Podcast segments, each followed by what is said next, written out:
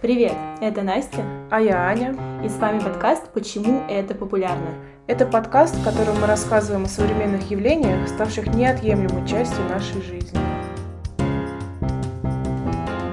YouTube является самым популярным видеохостингом в мире и вообще является одним из самых популярных ресурсов в интернете.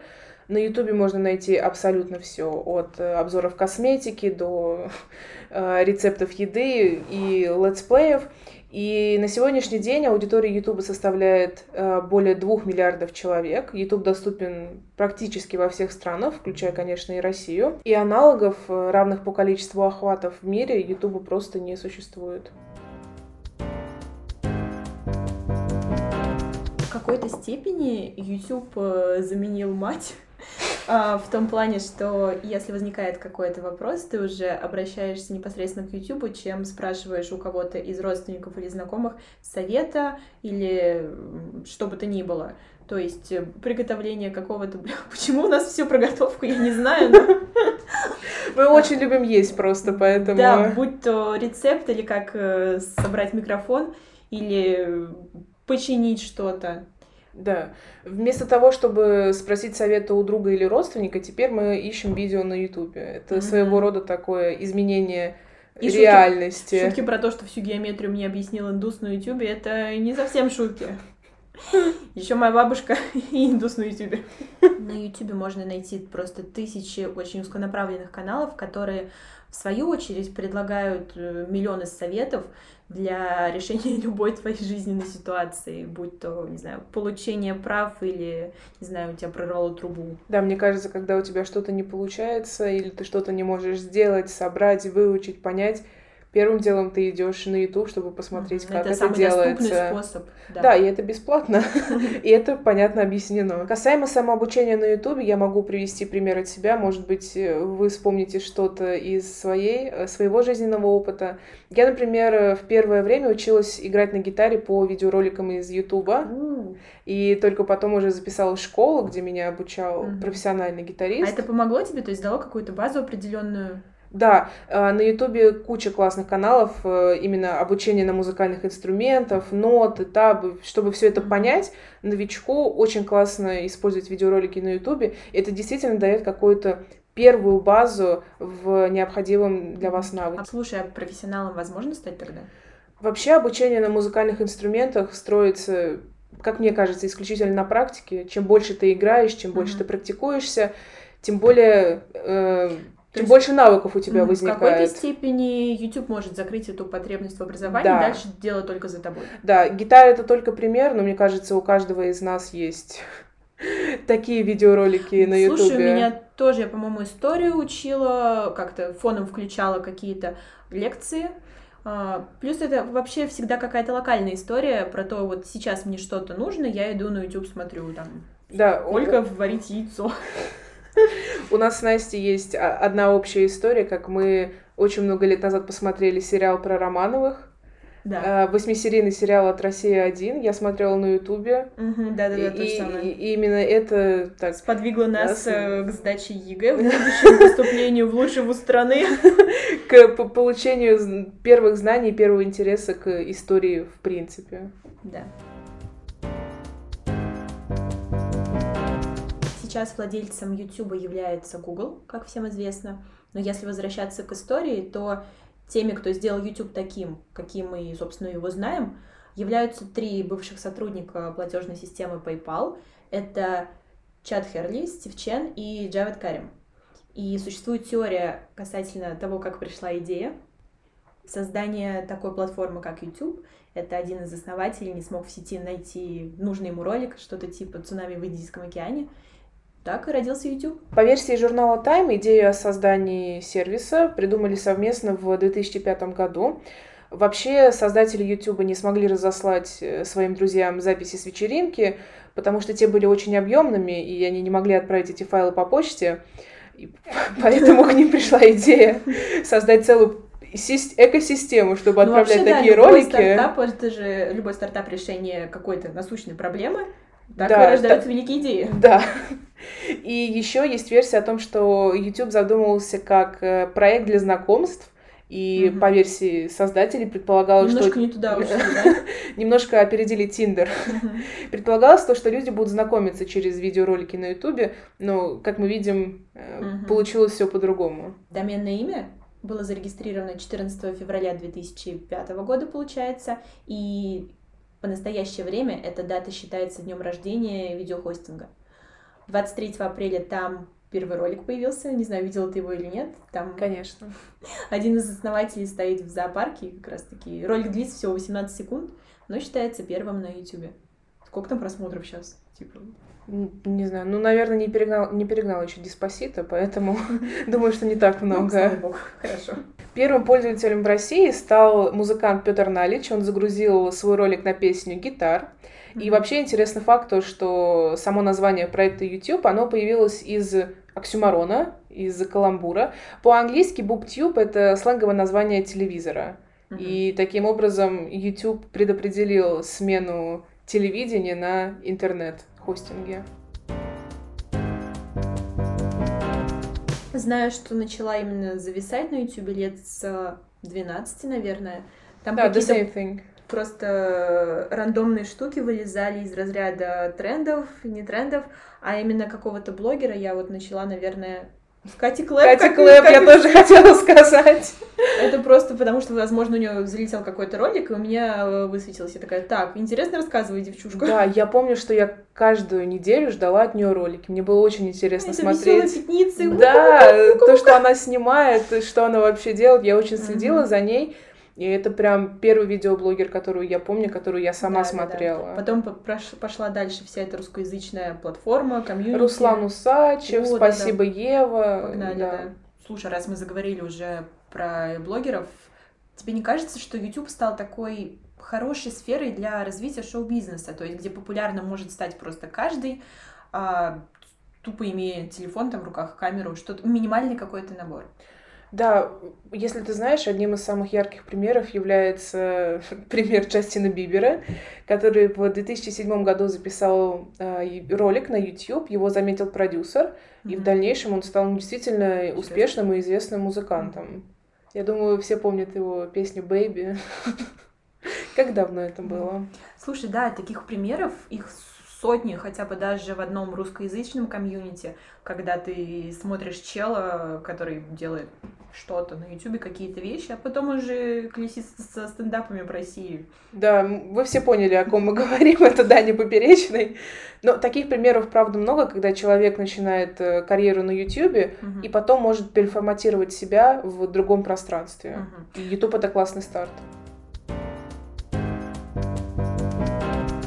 И раз уж ты заговорила о Бибере, то отдельно можно выделить влияние целого сервиса на музыкальную индустрию. Да, количество просмотров на YouTube определенного клипа влияет и на место в чарте, и на другие метрики музыкального бизнеса. Да, да, если вспомнить тоже Диспосито, сколько там у него сейчас просмотров? По-моему, около 4 или 5 миллиардов. Мгм. И В потом мире еще- 8. Типа. И я до сих пор у меня стоит четко в голове картинка, как я смотрю клип Gangnam Style в 2013 году. Блин, Это был взрыв, это был невероятный феномен, Мгм. и сколько просмотров Из он и собрал. пяти, типа, 500 твои, да? Да, но это прям суперски было. Это один из первых э, ярчайших примеров, как клип может взорваться на Ютубе. И Ютуб тоже получил от этого определенную пользу. Это по количеству просмотров, если говорить лайков. А что насчет дизлайков? Я только помню вот то, что у Тимати выходило последнее. По-моему, Тимати, где клип про Собянина, нет? Его задизлайкали. Да-да-да, вот это. И еще я помню, что Моргенштерн специально просил ставить дизлайки на его ролик, и таким образом э, это его видео стало самым задизлайканным на русском ютубе. Или если вспоминать тот же YouTube Rewind, количество лайков, дизлайков там всегда разнится. Да, я помню, в году 2016-2017 это было прям невероятно по популярности ролик, и там даже появились наши русские видеоблогеры, Иван Ну, Гай, Иван Катя Гай. Клэп. Уже большое достижение для Ну, наших молодцы, мейкеров. Да. Слушай, мне кажется, на YouTube была определенная эра, посвященная летсплеям. То есть прям появлялось большое количество людей, может быть, там с Твича пришли или потом на Twitch ушли. да, я думаю, многих из них вы знаете, как, например, PewDiePie. О, да, даже Но я это, его знаю. это легенда. Или, например, видеоблогер Ninja, один из самых Мгм. вообще известных и высокооплачиваемых YouTube-блогеров, которые, по сути своей, просто снимают летсплеи. Но это становится действительно очень популярным. Из русскоязычных мы можем назвать, ну, конечно, Иван Гай, потому что он начинал с летсплеев, и, в принципе, это был первый Даже поток я его как- популярности. Да, даже я, как человек, который никогда не смотрел летсплеи, ну, что-то видела. Да.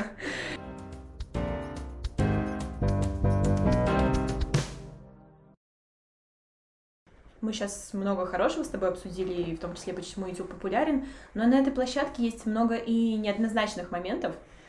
Как, например, э, детские видеоролики или Да, какой-то да. семейный контент. Никогда это не понимала.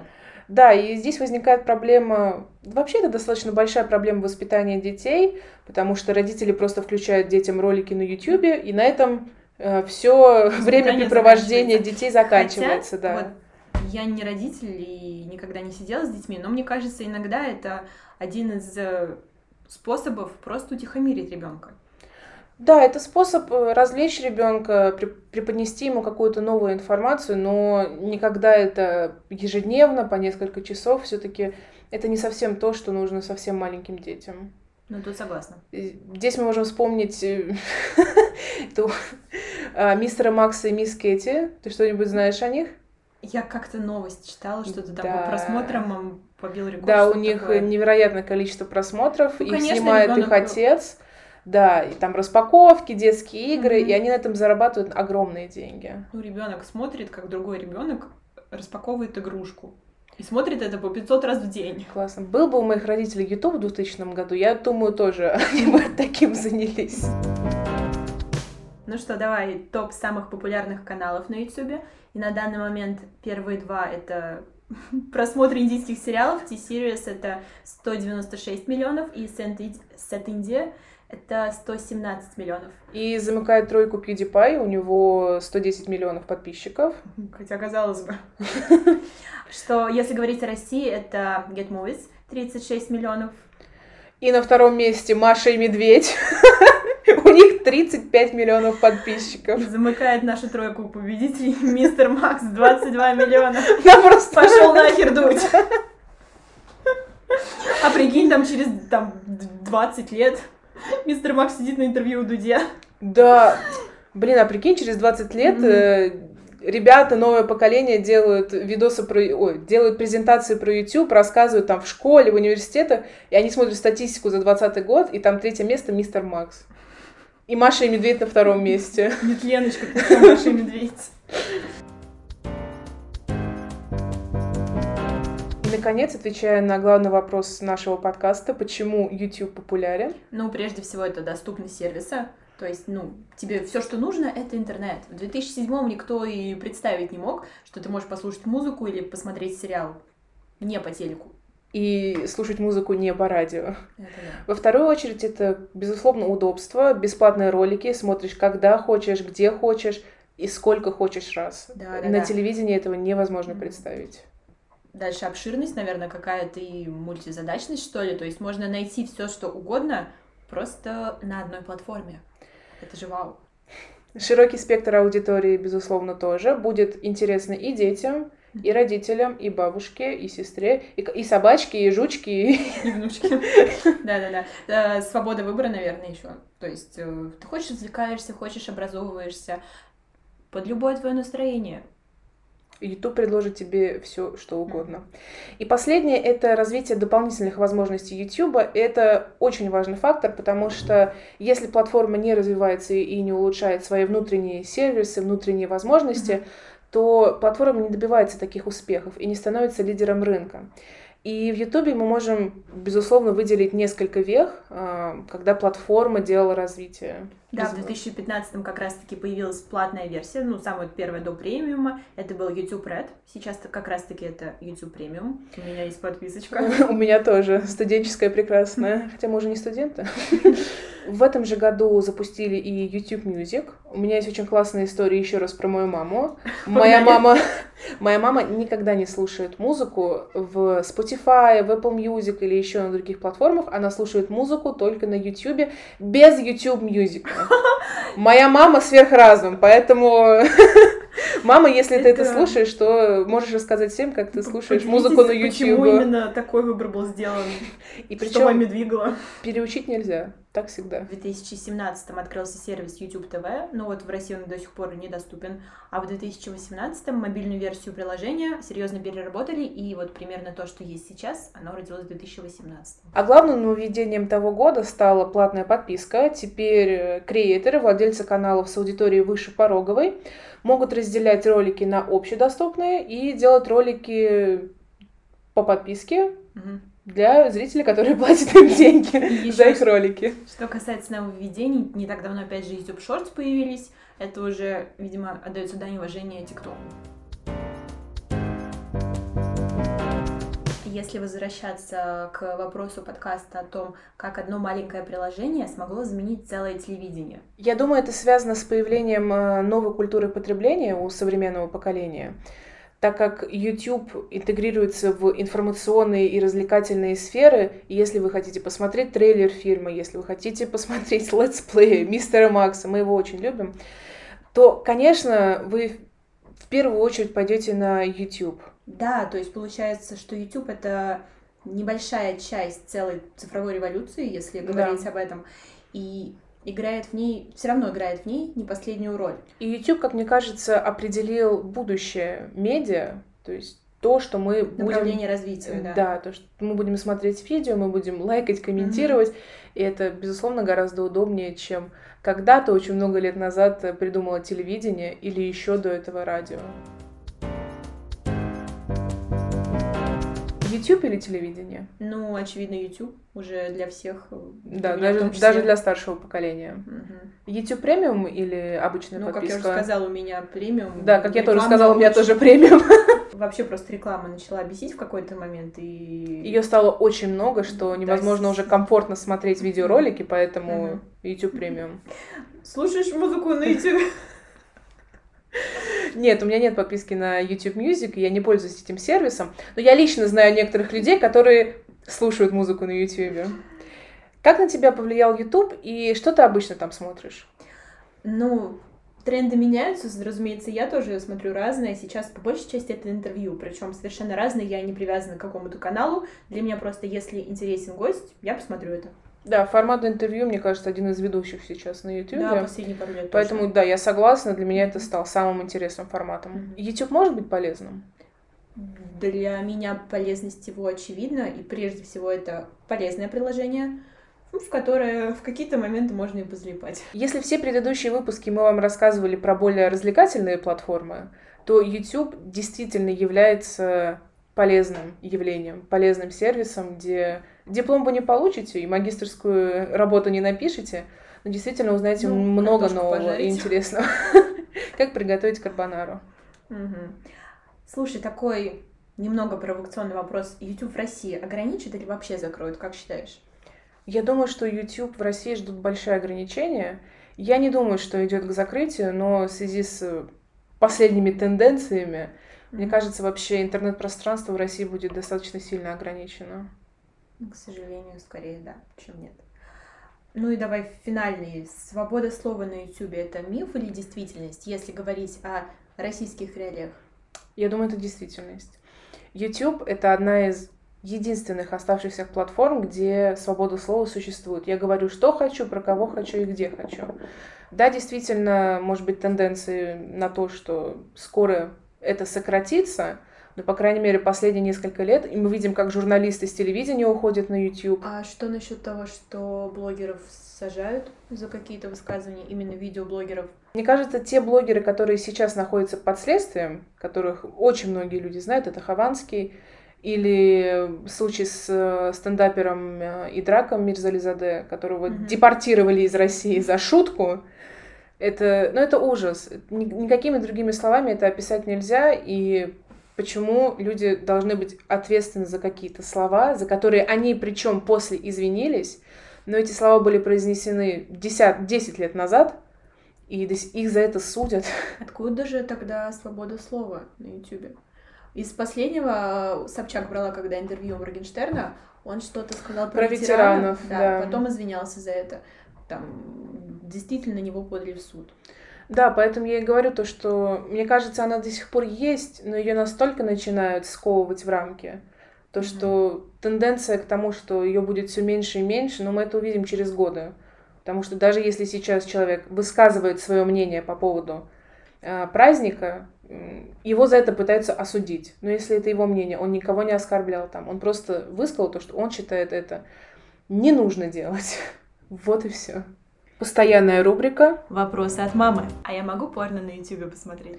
Вообще нет, как и на других э, медийных площадках. Но был один интересный случай, когда на YouTube выложили цикл видеороликов э, с йогой. И YouTube считал это как образовательный контент, но люди в этом ролике были полностью голыми, и все было видно. Поэтому, если вам нравится, ну, у вас такой фетиш, вы можете посмотреть на YouTube такие ролики. А можно ли посмотреть э, фильмы и сериалы, например? Есть несколько фильмов, например, старые советские фильмы вы можете посмотреть на YouTube, но если фильм новый, YouTube вам предложит купить фильм или взять на прокат. Поэтому на YouTube это не... Э, Приветствуется. Это не платформа для просмотра фильма и сериалов, но что-то вы там можете найти.